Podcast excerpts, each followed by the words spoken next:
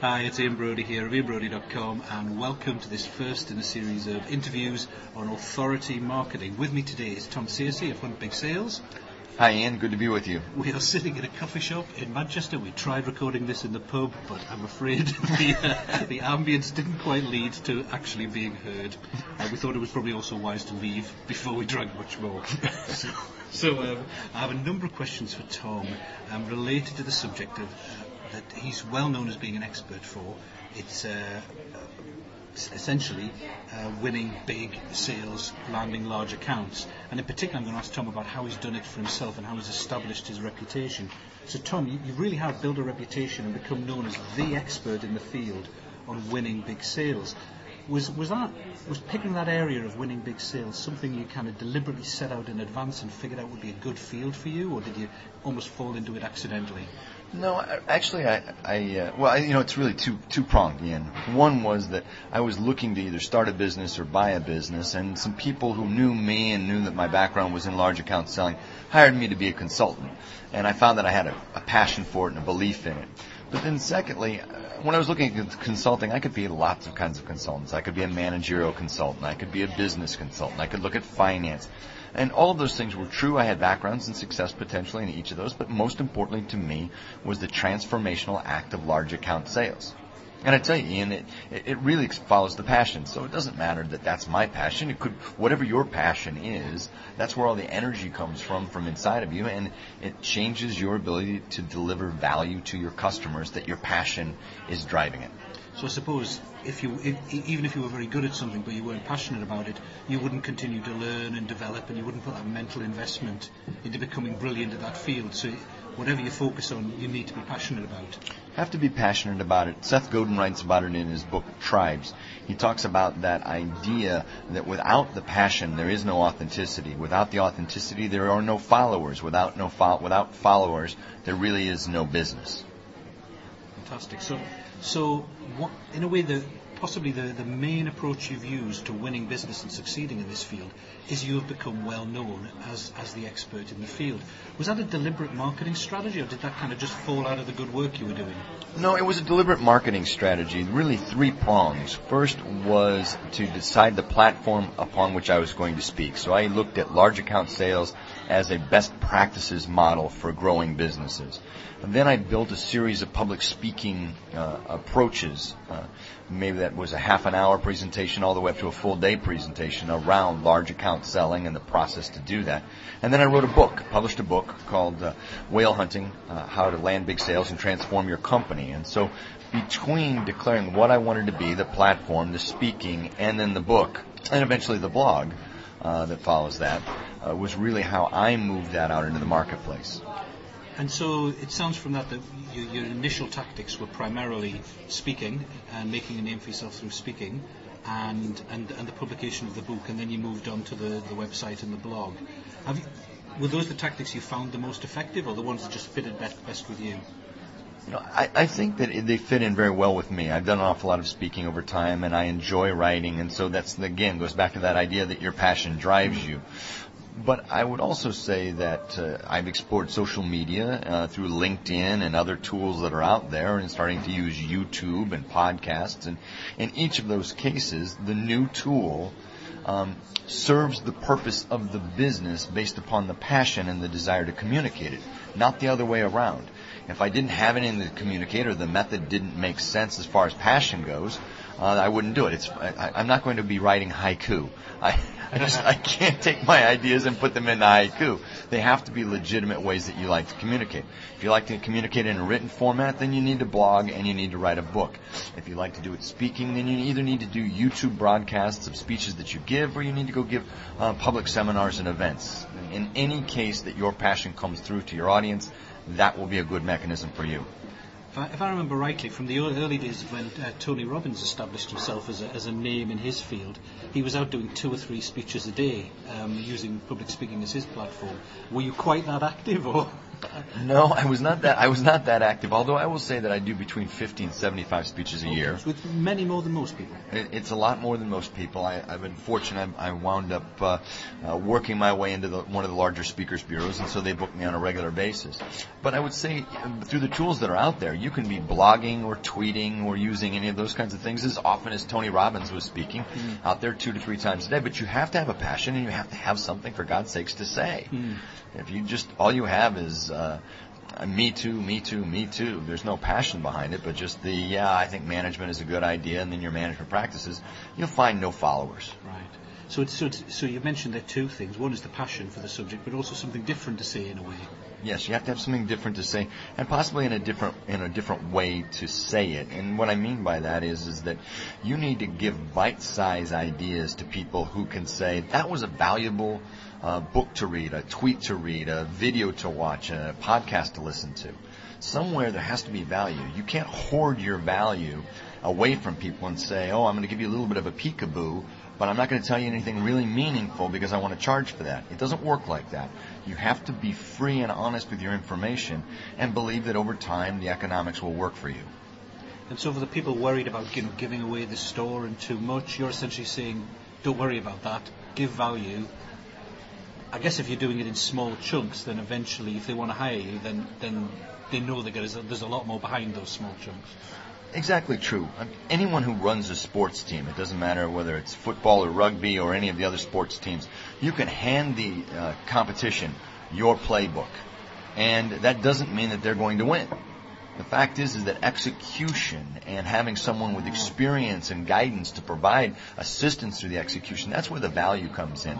So I have no fear of hand. If you read my book, you'll find that I lay out my principles fairly directly inside of the book, but that doesn't mean that I don't get hired by people who buy the book. As a matter of fact, the opposite happens. They read the book and they say, wow, I now understand what you do, but I also know I need help Yeah. to do it. And they understand there's there's so much more depth behind there that you can't write, you can't ever translate into words, but they could get if they worked with you. That's exactly right. I think that some people believe that, oh my gosh, if I, I, all that I have to offer is written down on paper or given in a speech, uh, then I'll, I'll, these people won't need me. And my answer is very simple. The people who try to do everything themselves, we're never going to hire you anyway. It's the people who understand that they need help and look at your ideas. Those are the customers, and they'll only have more faith and confidence because they've read or listened or watched you say what you had to say. Okay, so if we turn now to how you built your business, when you wrote your your, your books, uh, Whale Hunting and, and RFPs Suck, what I noticed was there was a tremendous amount of buzz generated in this sort of online communities of surrounding sales and marketing. Was that deliberate? Absolutely. We, uh, we- take a look at it as a marketing campaign when we release a book, and that means that we look to uh, other bloggers and other writers that are out in the marketplace to uh, post up something, provide a review, um, put some ideas out there about our book, and to, and to talk it up. Uh, we also reach out to our own database. One of the things that you need to do if you are putting out blogs or writing materials or podcasts or white papers or whatever is you need to capture the names and the, the emails of those people who are doing it so that you can continue to communicate with them. So, and then we ask those people to do simple things for us. Please, if you, if you like our materials, please send this out to 10 people. And so that's how the buzz um, happens is that people are following you, they're interested in what you have to say, and they tell other people. Simple stuff in a way, but often people don't do it. They uh, they get people following them, but then in a way they don't ask them to do anything in return. This was probably one of the one of the initial uh, things I didn't understand about uh, about social media. I, I was afraid to ask um, people to do things for me. Now you have to create that relationship of value up front. And so I I feel like I put deposits in by writing hopefully good content and doing interviews like you and I are doing right now, Ian, and etc. Put that out there so that I earn the right for later on to ask somebody to do something for me. And they want to do something. That, Yeah. that was the other thing I didn't understand. They want to help. In some ways, they feel even better and more more aligned with you as a result of doing something for you than they did beforehand. They feel they've contributed. Absolutely, completely agree with that. And and sometimes I use the content that they send to me either in posts or emails or other things in future blogs or in future Right. books. So you're building up that loyalty, partly through giving, but partly through engaging and working with people, help, letting them contribute as well. That's right. And letting them know how valuable they are because they have contributed. Brilliant. Uh, Question for you, but as your business grows, I know a lot of people listening to this podcast will be will be almost at the, the stage where they're a solo business. They want to build a reputation and a brand, get their material out there, get clients through that.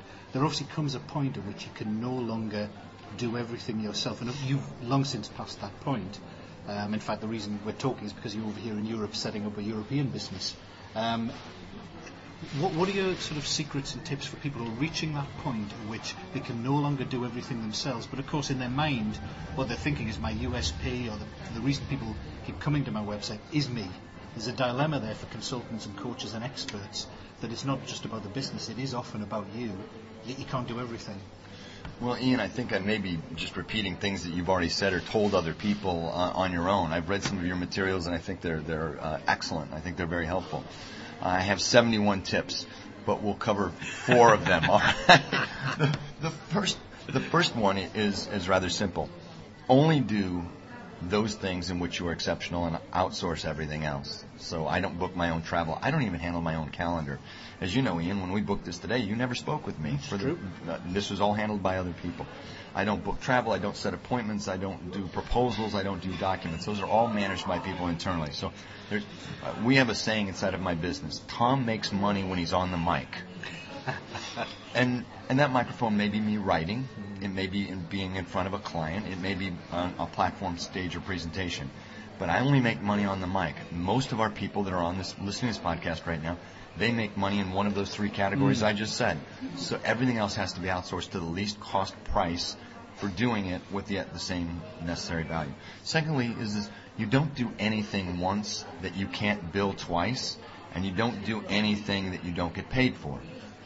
So, uh, what I mean by that is, is that if I'm doing client work, I'm constantly looking at can we turn this into a product later on? Right. Not the proprietary information, but We'll this tuck into a system, a book, an idea later on. And when we bid it, we look at it in that way. So don't do anything once that you can't figure out a way to build twice. Mm-hmm. The third thing is, is that everything needs to fit into a system or a product line. I don't charge by the time, ever. Um, you know, I'm not a plumber. All right, plumbers charge by the hour. Barristers charge by the hour. Um, I, I, think that they are of. Because barristers still think they're living in the ages of plumbers. I think they are. they ought to be listening to this. That's right. And so, so my answer is very simple. I provide an outcome, mm-hmm. and I package that into an overall program, and I sell for the program, not by the hour. By doing that over time, the program produces the result rather than Tom producing the result. We have a program called the EXP 4.0. There are four modules inside of it and those can be delivered by other people besides me. What we started, when I first started out, it was just you bought me for a series of days to come and change the world. Mm-hmm. Or at least that's how I thought about yeah. it, with my big fat American ego. Um, but over time, these became exercises, processes, and systems then my job, five years from now, five months from now, is to really spend my time. My customers will be the people who are delivering my systems. Right. So I am training them, coaching them, inspiring them, and building new content for them so that they can then go deliver to their customers. And then I'm working on an annual basis to just continue to reinvigorate Keep the brand for the, the larger rooms, the 200 to 2,000 people rooms. Cool. That's a long answer. It was only three as well. Where's the fourth, Tom? You cut me off. I was going to give the fourth answer. But well, at least we leave that for another podcast. I will. Yeah, right. fantastic. Uh, well, I have 70 others. Yes, that's true. That's true. And we don't have so much time. Final question. Um, I know you've got some quite strong views on the future of the consulting and coaching and the expert advice giving business. You want to say a few words about that? I believe in the world of value, that there was a time where inspiration and information were highly valued because people were able to bottle up and have unique information and then their own delivery styles had inspiration. I believe because of the internet, YouTube and other tools that are out there, that that is becoming moving as far as value closer and closer to a perception of free. I can get whatever information I need over the internet, and if I want to watch a speech of, of a positive thinker or someone who's really getting people charged up, I can watch that on the video. Instead, what is becoming invaluable is the ability to deliver outcomes and results. So instead of just public speaking as what's delivering the value, we're moving farther and farther towards do you have a process to teach my organization that it can then be self-developing and self-teaching? Do you have a mechanisms to monitor, monitor results, give me feedback and help me improve along the way? and in the end, will you participate in the installation, implementation, and application of your ideas inside of my company? those those elements are becoming invaluable as companies have to downsize their personnel as they don't have the resources to hold on to huge headcount and instead they just need spot on this one year help us work out these ideas or problems could be taxation could be mergers could be acquisitions it could be um, change our sales profile improve our interactions as teams and so on they want you to be a part of change not just a part of sharing ideas. Okay, which is, uh, I guess, a scary thought for some folks, but also a, a, tremendous opportunity for people able to move to that new model. Well, the interesting thing about it is, is that it is easier to find those nuts and bolts delivery people to help with the delivery of results than it is sometimes to find the platform speaker. Mm, true. And so if you, the people who are listening right now to this podcast, are the platform speaker, if you're the spark of inspiration, but you can develop those systems, you will be able to find more people, people right. who are operationally capable than you will be people to replicate your your, your brilliance and your oh. your inspiration on so, stage. So instead of you just being the person on stage or, or on the web delivering brilliance, and then the client has to find someone else to do it for them, you also provide the people to do it for them. You provide the people to do it for them, and then that's how you start to multiply your business. Right instead of time for hours or dollars for time. I'm sorry, I guess it would be pounds for time. pounds time. for time. Forgive pounds me, for pounds for time. Oh, we take all currencies. Final question, John. Thank you very much for this interview. Um, if people want to find out more, um, read more about your ideas, where do they go? Uh, if you go to my website, which is huntbigsales.com, you'll have access to all of the information, including all of my blogs and past blog pa- uh, uh, my past blogs and my past podcasts. Uh, and we'd be happy to see you there. And if you register, you'll receive a post up for my uh, my uh, blog every week. Brilliant. Thank you very much, Tom. It's been a real pleasure. Hope you've enjoyed Manchester as well. very much, Ian. Thank you so much for the afternoon. Take Cheers. care. All right.